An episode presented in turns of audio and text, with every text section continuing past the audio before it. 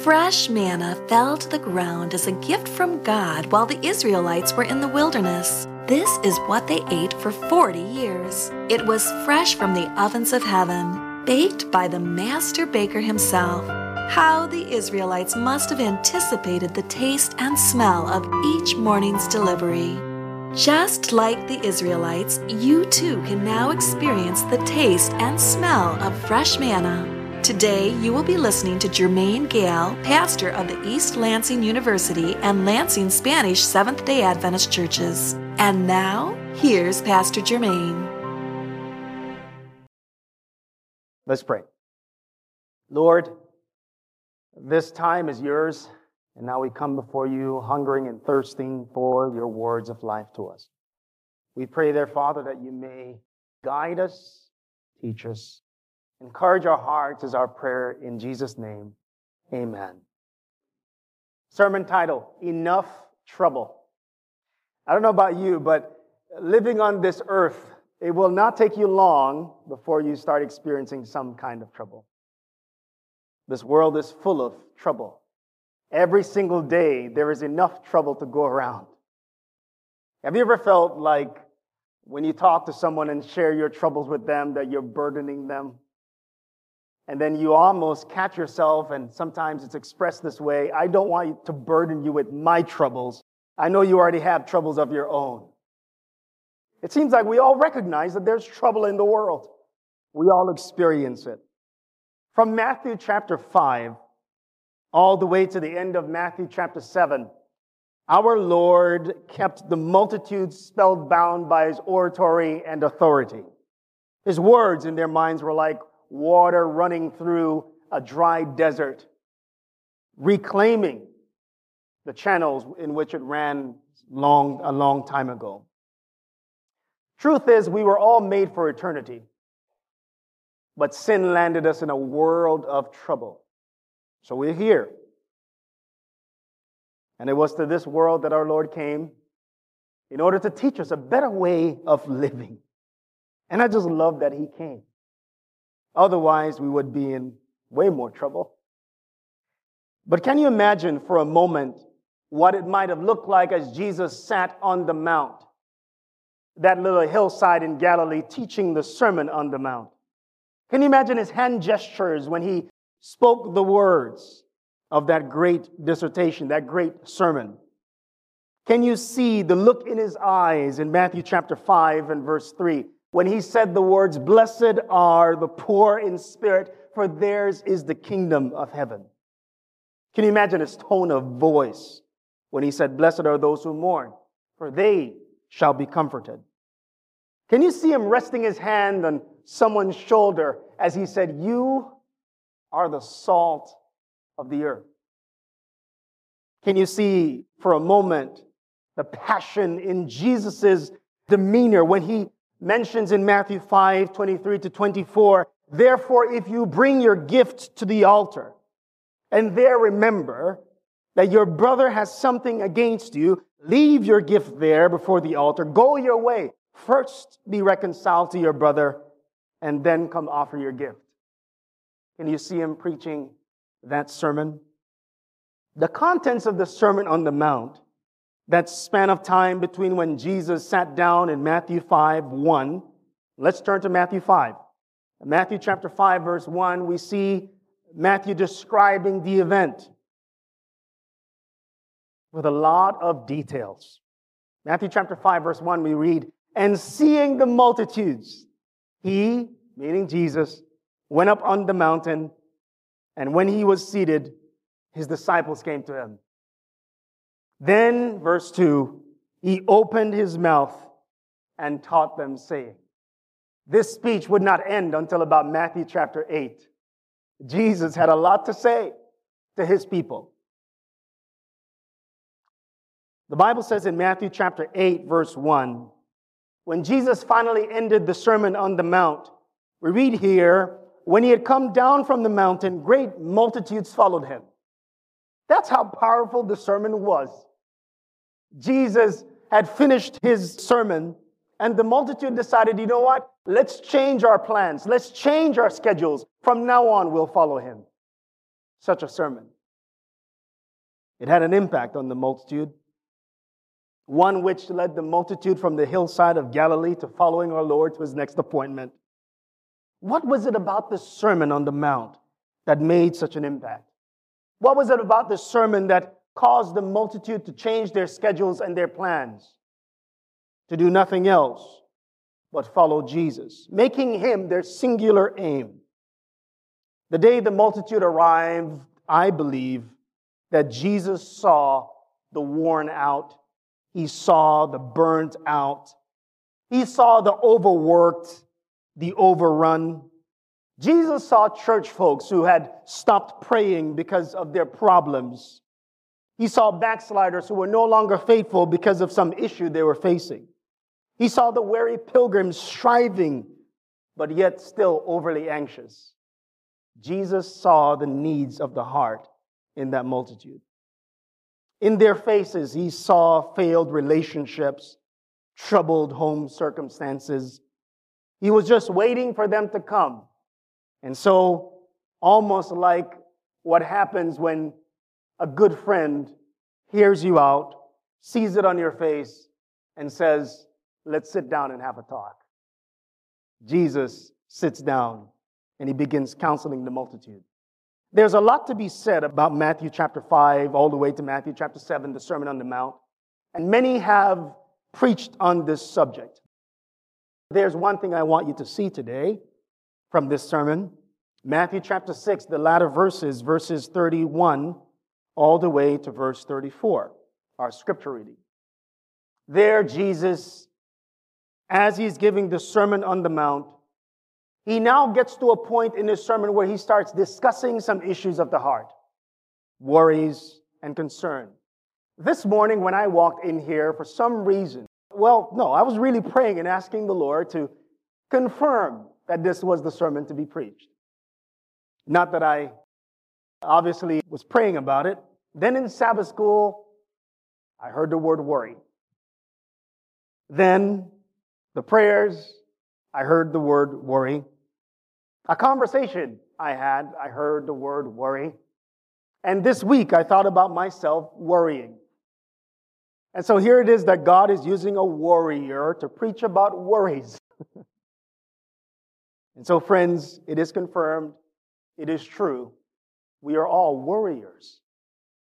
We are all impacted by our cares and our concerns, the things that bother us and disturb our peace. Jesus says in verse 31 of Matthew chapter 6, Therefore, do not worry, saying, What shall we eat, or what shall we drink, or what shall we wear? For after all these things the Gentiles seek. For your heavenly Father knows that you need all these things. Verse 33 But seek first the kingdom of God and his righteousness, and all these things shall be added unto you. Verse 34 Therefore, do not worry about tomorrow, for tomorrow will worry about its own things. Sufficient for the day is its own trouble. There is enough trouble in a day. Jesus, all the way from verse 25 to verse 34, repeats the phrase, take no thought or do not worry. All of a sudden in his sermon, he shifts gears and he gets to this point where he now addresses the multitude by saying, Do not worry. Don't be anxious about anything. Do not worry. He spends his time here because he knows that our lives are made up of worry. He knows that we worry from day to day about different matters. We worry about our lives. We worry about our provisions. He says, who by worrying can add a cubit to his height? A cubit is about 18 inches. Can you imagine if this were possible? There would be a lot of tall people in church. We might not even be able to make our way through the doors. Friends, Jesus knows what it's like. He understands the problems we face, the challenges we face, and He knows that we tend to worry. There is no doubt in my mind that many of us, if this were true, if it were possible, would be very tall today because of our worry. Life, I believe, is a buffet of anxious thoughts. You know what it's like when you go to a buffet, you don't even know what to choose. The options are so many. And life is like that. Can you imagine, for example, something happens to you and all of a sudden your mind starts racing? Has that ever happened to you or is it only me? All of a sudden your mind spreads the table and there are many options from which you can choose. What will you dwell on today? What is it you would like to chew on from this experience? The car breaks down. What else would you like to think about? And all of a sudden, your mind just spreads this table before you and gives you all these options, and all the options are bad. Has that ever dawned on you? It's like how our minds work. You know, you come to church and someone doesn't smile as they usually do, and immediately your mind spreads the table in front of you. You know what? Option number one, they don't like you. Option number two, you know what? It's quite possible that you're just not a likable person. Our minds spread the table so broad, and then we choose. Sometimes we partake of multiple dishes. we say, you know what? I'm going to go at option number one, option number two, three, four, five. And we get anxious, weighed down by our worries, and days to come. We talk to the individual, and they say, you know what? I was just having a bad day. And you're like, all this week I've been eating on my worries, feasting on my worries. And finally, the truth comes to light. It was not what I thought. Life is a banquet of anxious thoughts. When we're at camp meeting, to give you an example, Ellie and I, you've known, we've, and I feel bad every time I mention the house, but for some reason, that's the season we're in now. We're working on this house. We're still working on this house. Maybe in years to come, you'll hear me stop saying the house. but we are working on the house. We worked on the house all the way up to camp meeting. And we drove our Prius up to camp meeting. And the moment we arrived, the car starts making sound. Apparently, the brakes had frozen on the rear brakes on the right hand side of the car. And the first day of camp meeting, we were driving the Prius. This silent Prius started making noises. And everywhere we went, there was this high pitched whirring sound going down the road. And immediately my mind set the banquet before me. Everyone is going to know you guys as the loud people at camp meeting. Every single time I sat in the car, my mind would set the banquet. You guys are now famous. And eventually, it was confirmed. Someone said to me, We could tell you were coming from a distance. So the whole time we're driving the Prius, we are wondering in the mind often, you know, went to other things like what else is wrong with the car? Is it going to break down? Are we going to get stuck? Should we come up with a contingency plan? And I was worrying myself into a fit. Worry. Another example the day that I, because you know, like trouble always shows up when you least expect it. Things never really work out the way you plan. I had written it down, all the details of what was going to happen when I was going to propose to Ellie. We were going to go to this beautiful place, Longwood Gardens in Pennsylvania. And for some reason, I didn't think about food. There was this nice restaurant there. I thought this would be perfect. It's a fancy restaurant, a little bit nicer food. And so I remember having my little box with my special thing that I was going to get down on one knee and say, Will you marry me? And I remember we sat down to eat, paid. I think it was, I forgot how expensive, the food was expensive, I remember. And when it finally came, it was a big plate, a tiny little thing in the center. And then when we took a bite, it just wasn't good. And my mind set the table before me. She is not going to marry you. like this day is turning out to be a horrible day. Just call it off. Maybe do another time. That's how the mind works. We always set these things before us. We always worry about this or that. And Jesus knows, and therefore he says, Do not worry. The King James Version renders the text, verse 34 Take no thought for tomorrow. In other words, when your mind sets the banquet before you, decline to partake. Don't take a thought off the table. Sometimes, if we take that counsel, our lives would be far better. Because really, we worry in the extremes, and the things we normally go to are not never good.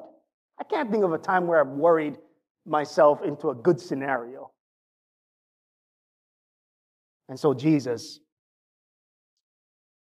understands that sometimes we travel through the rough waters of misunderstanding. He knows that the workplace can be crazy, school, marriage, all of these things.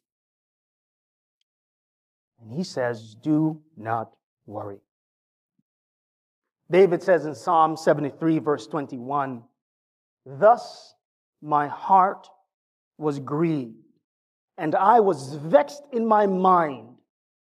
I was so foolish and ignorant, I was like a beast before you. Worrying actually makes us like animals. In one sense, the way that you can describe or the way that you can identify whether I'm worried or not is how I respond.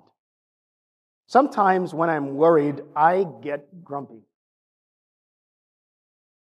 And friends, David is looking at the situation, looking at his own life, and he's like, you know, when my heart is grieved and I'm vexed in my mind, it's almost as if I become foolish. And then what eventually happens is almost like I become a beast before my God, losing a part of his humanity. When worry consumes the mind, it can make us monsters in our own homes, monsters in our church, in the workplace, and so on. But can you imagine if Jesus were sitting beside you? Let's say today that he was preaching the Sermon on the Mount to you. How would his words fit within the framework of your life?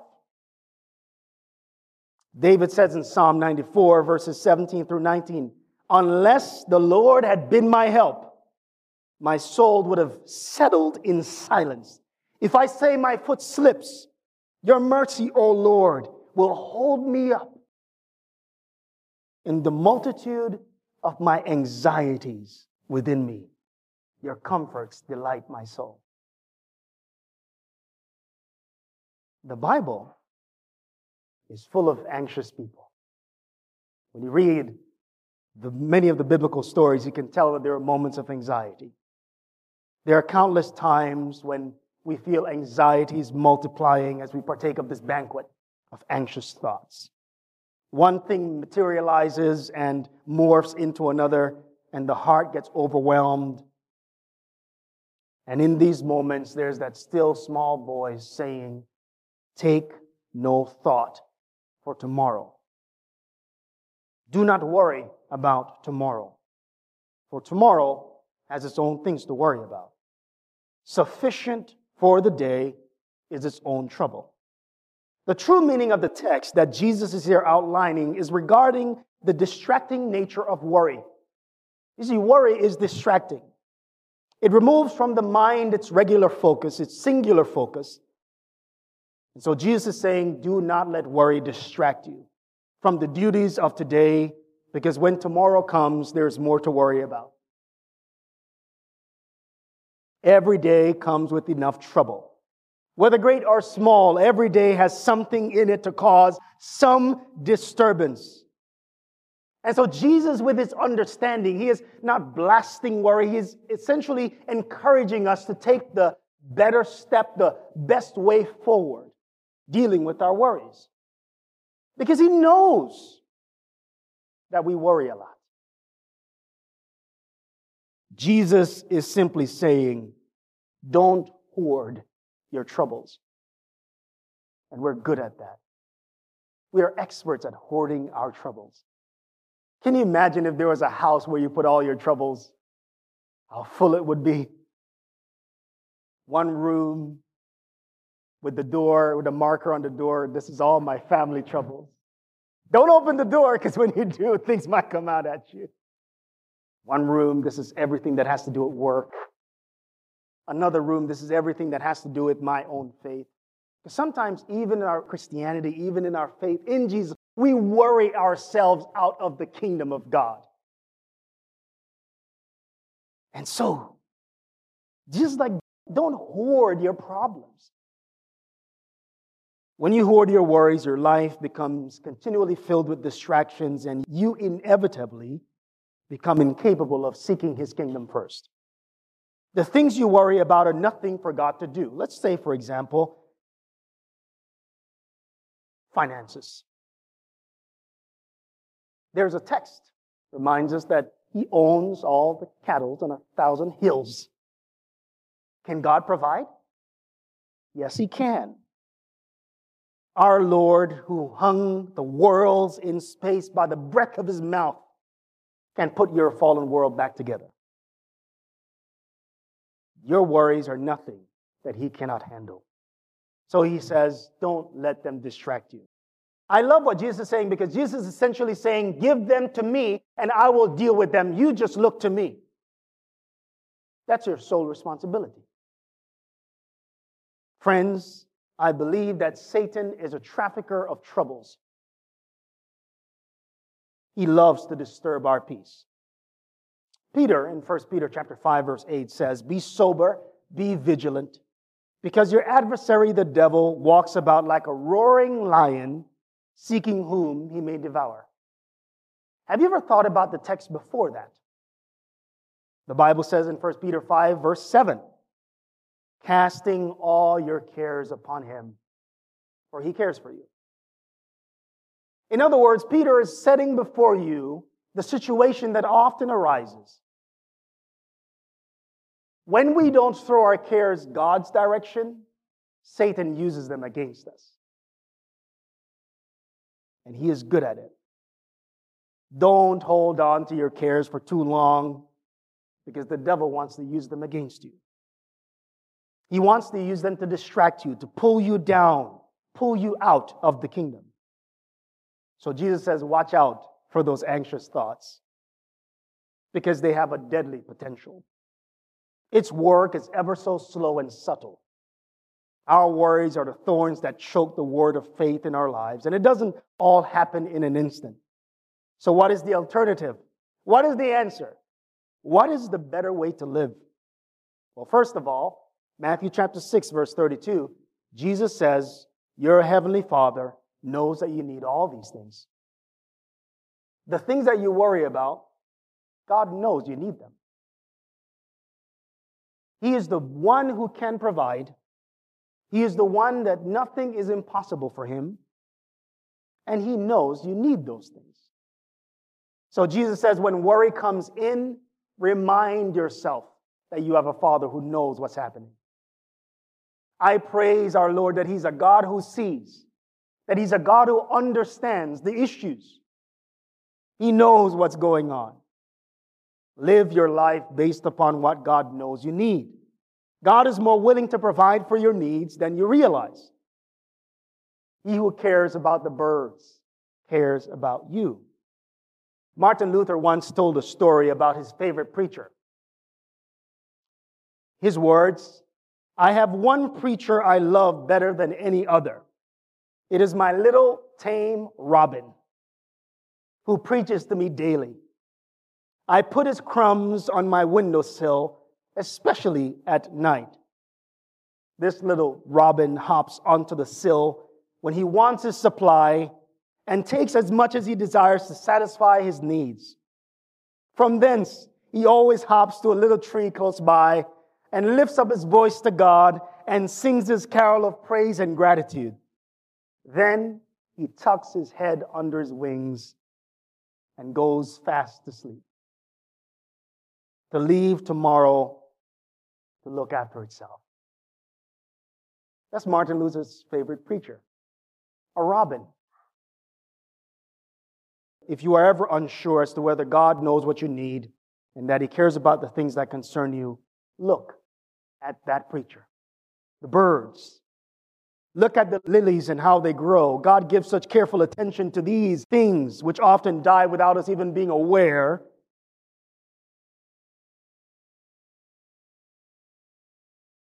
So He knows how to provide for you. And so, in the morning when you rise, give Him your worries for that day and have Him take care of them. He's a responsible God. He's not a God who cannot see. He knows what unsettles the mind. Jesus knows the things that disturb our thoughts and rob our peace. Jesus even hears the grumpy prayers we pray. And I praise God for that. Here's the second thought take no thought. In other words, you and I have a choice in the matter. Our minds will present before us that buffet, a series of thoughts on any given situation. Our minds will tell us, you know what, so and so didn't smile at you today, like I said before, because you are not a likable person. Our minds will go down those channels and we can say, you know what? I don't want any of what you're providing right now. I do not want to chew on that. Instead, I will dwell on something else. Let the mind dwell on the precious promises of God, for He knows what you need. He knows what you need. His word is capable of restoring those thoughts. His word is capable of giving you that peace that you're lacking. But most importantly, the last thought seek first the kingdom of God. The word seek here doesn't mean to look for, it simply means to plan accordingly. Structure your lives according to his kingdom. Don't just look for God's kingdom, plan your life according to what he desires. This is a way out of worry. The word seek reminds us that we ought to plan our lives around his kingdom. Never forget, in other words, your destination and plan properly for the trip. If heaven is the place that you're destined to go, then utilize all the tools that God provides for you so that you can live a happy life here. Our Father, when Jesus spoke of our prayers in Matthew chapter 6, he said, In this manner, therefore, pray. Our Father in heaven, hallowed be your name. To these anxious people, he reminded them, You have a Father in heaven hallowed be your name.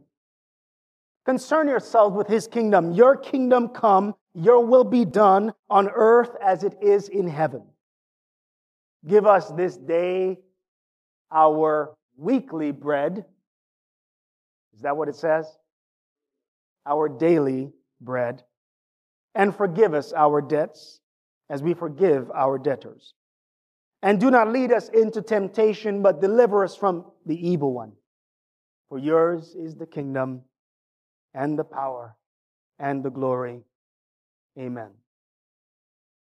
In Matthew chapter 6, Jesus was overthrowing a thought that the rabbis had. Their way of dealing with worry came within the sentiments of these words. Everyone was what they taught. Everyone who has a loaf in his basket and says, What shall I eat tomorrow? is one of little faith. Notice what the rabbis taught. If you already have a loaf in your basket and you worry about tomorrow, you don't have faith. They don't really think about or teach how we should conduct ourselves when the basket is empty. And so Jesus provides for that. Jesus is saying, even when the basket is empty, don't worry about tomorrow. Because there's a God who can provide. There's a God who pays close attention to every single thing you're facing, every single thing you're feeling. There's a God who can provide the bread that you don't have today. And He knows how to work miracles. It is not surprising then that Jesus fed the multitudes with bread. Those who were worried about their meal, those who were worried about their food, even though they had no plans, even though they had no provisions, all there was was a little boy, five loaves, and two fish. And our Lord provided for the multitudes. Nehemiah chapter 8 and verse 10. The Bible says at a time of celebration, when there is much to be worried about, Nehemiah encouraged the people of God. And he said to them, Go your way. Eat the fat, drink the sweet, and send portions to those for whom nothing is prepared. For this day is holy to our Lord. Can you imagine if we view this day as holy to our Lord? Can you imagine if we live each day considering that each day belongs to our Lord? Nehemiah goes further do not sorrow, for the joy of the Lord is your strength. We can be happy in Christ. We don't always have to live our lives feasting on the anxious thoughts that are given to us each day. We can allow ourselves, by the power of God, to experience the joy that He provides. So, in His words, as we close, take no thought for tomorrow. There's enough trouble there's enough trouble in today.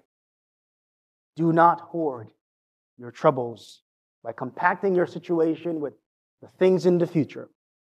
Therefore, do not worry about tomorrow, for tomorrow will worry about its own things. Sufficient for the day is its own trouble. You know what? He is in tomorrow already. He knows what tomorrow will bring and He already has a plan. So no need to worry about tomorrow. I don't know about you, but this is a moment for us to also give Him our anxieties today and our worries about tomorrow. And I want to invite you to stand with me and pray as we surrender the things that are bothering us.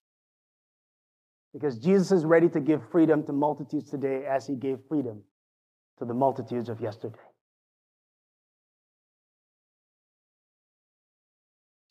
Let us pray. Our Father in heaven, hallowed be your name. We pray that your kingdom will be a reality in our lives and that your will be done in our lives here as it is being done in heaven. Father, today is one day. And you have been so gracious enough to give us today. But often our todays are troubled by the worries and cares that we have about our tomorrow. Father, we want to take you at your word. And so today, those anxious thoughts we want to surrender to you, asking you, dear Lord, to work on tomorrow. And we will wait upon you. We pray, dear Father, that you may give us precious victories in our lives. These anxious thoughts that plague us, that we've been so accustomed to running to. We pray, Lord, that you may give us the joy of the Lord so that we may be strong enough to say, you know what? I'm not going to dwell on that today. Help us to think and focus on our present duties and help us to seek first your kingdom, is our prayer in Jesus' name. Let everyone say, Amen. Amen.